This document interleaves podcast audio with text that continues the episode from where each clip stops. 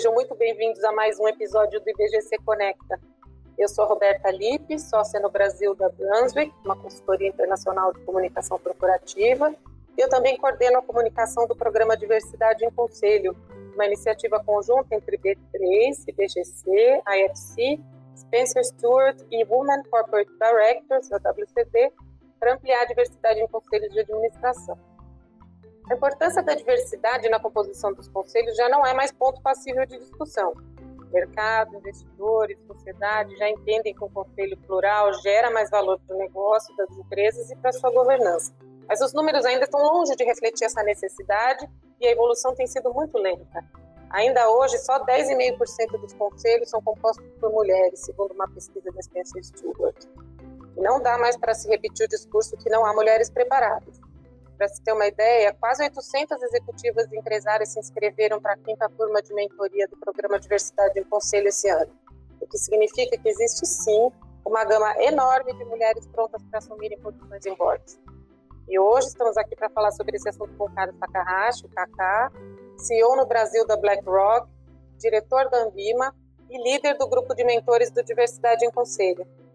Antes da BlackRock, o Kaká era presidente da BVD-TVM, gestora de fundos do Banco do Brasil, e atuou em vários conselhos. Kaká, é um prazer enorme conversar com você sobre esse tema tão relevante.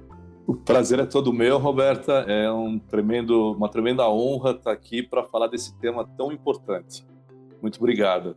E, Kaká, na sua opinião, por que ainda existe essa discrepância tão grande entre o número de mulheres e homens nos conselhos? E o que, que você acha que pode ser feito para acelerar essa mudança? É, olha, você realmente ressaltou alguns números super chamativos, né? Então, é, ter 800 pessoas inscritas no, no programa de mentoria realmente é, é um marco, é, é, um múltiplo muito maior do que, que nós já tivemos em eventos anteriores. Então, nós não podemos mais alegar algumas desculpas do passado, não é?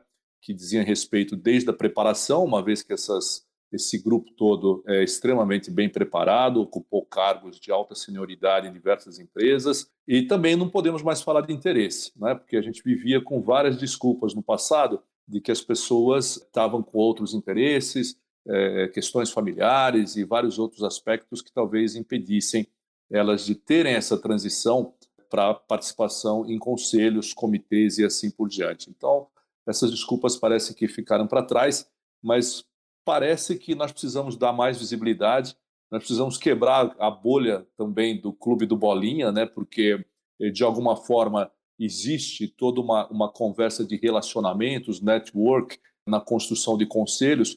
Então, dar mais visibilidade, eh, ser mais vocal com relação a essa necessidade de ampliar a diversidade nos conselhos e, sobretudo, dar os sinais claros que há uma disponibilidade de pessoas extremamente preparadas para compor os conselhos. Me parece que essas são as agendas eh, de maior prioridade para a gente diminuir essa discrepância que ainda é muito grande. E é isso mesmo que eu sinto, não dá mais para a gente trazer as mesmas desculpas que eram dadas no passado para não ter as mulheres no conselho. Né? Então, você trouxe aqui a questão da necessidade de visibilidade, de serem mais vocais e dar mais sinais né, dessa disponibilidade das mulheres. Mas eu queria que você falasse um pouquinho sobre o que, que você acha que pode ser feito para acelerar essa mudança. Esse programa de, de mentoria do Diversidade em Conselho é uma iniciativa para expor né, algumas dessas mulheres, mas existe um número muito maior de mulheres disponíveis. E eu queria saber, pela tua experiência, o que, que você tem visto de ações concretas para ampliar a diversidade nos boards no Brasil e em outros países. Tem algumas iniciativas, claro, tem alguns países que, eh, através de adesões ou, enfim, eh, de mecanismos, né, como o próprio eh, o 30% Club, que é uma iniciativa para você conseguir alguma, alcançar alguns objetivos, algumas metas, no sentido de ter maior diversidade, uma participação maior de mulheres no conselho, tem se mostrado caminhos que têm, têm conseguido alguns resultados positivos, mas é, muito mais do que isso, eu acho que o engajamento, o convencimento, uma conversa mais aberta com os diversos stakeholders do mercado é muito relevante. Não é?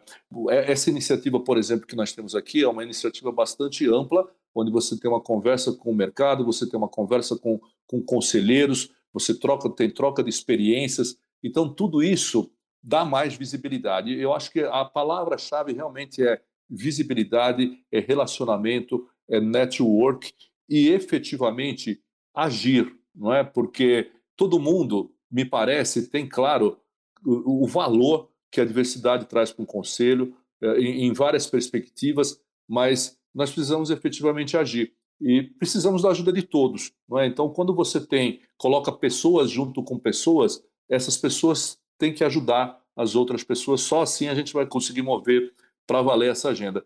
E outra é relatar as experiências positivas. Não é? Então, nós já temos, ainda que sejam só 10,5%, como diz a, a pesquisa da, da Spencer Stewart, cada vez mais, se nós conseguirmos dar visibilidade às experiências positivas que nós estamos tendo em conselhos com maior diversidade, mais uh, essa tendência vai criar raiz e vai crescer mais forte.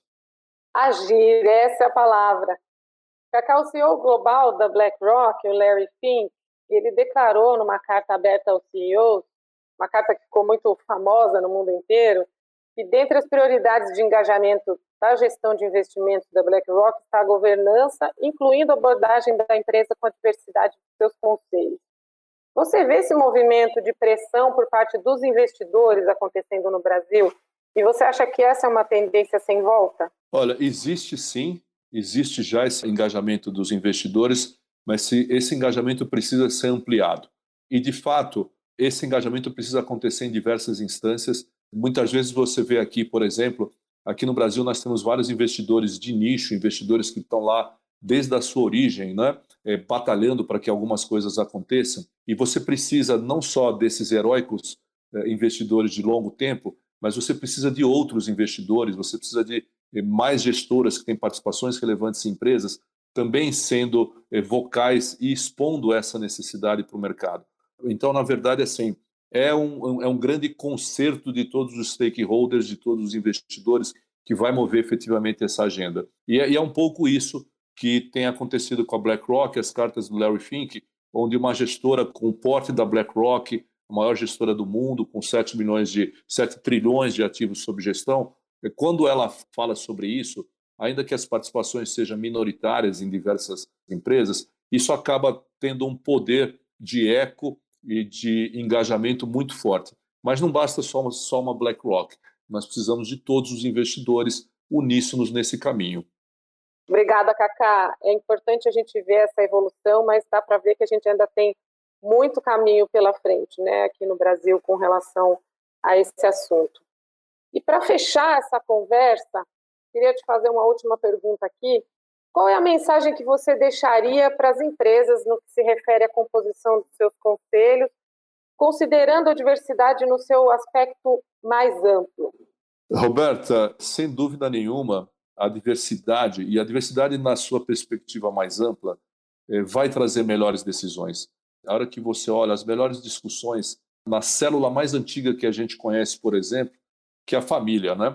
A discussão na família, que é algo secular, milenar, transcendental, ela ocorre com diversidade, né? Ela ocorre entre diversidade de gênero, ocorre entre diversidade etária, diversidade de formação cultural, não é? E assim por diante. Então, essa é a prova máxima de que a diversidade traz bons resultados e consistentes, especialmente no longo prazo. Quando você tem um conselho diverso, por exemplo, aqui a gente está focando um pouco mais na questão do gênero, sem dúvida nenhuma.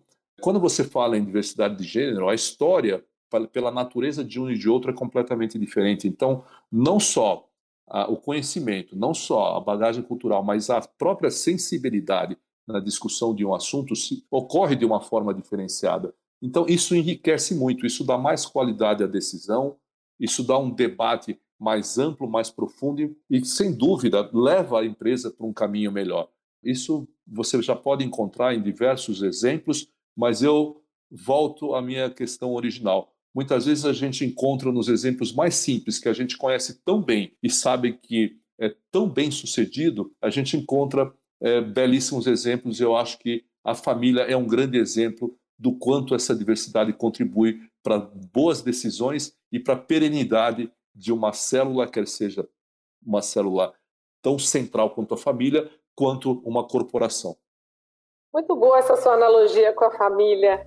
Ela faz total sentido. Cacá, muito obrigada pela sua participação. Foi um grande prazer conversar com você. Gostaria de ficar muito mais tempo falando com você sobre esse assunto. Eu que agradeço. Muito obrigado por essa oportunidade. Então a gente fica por aqui com esse IBGC Conecta.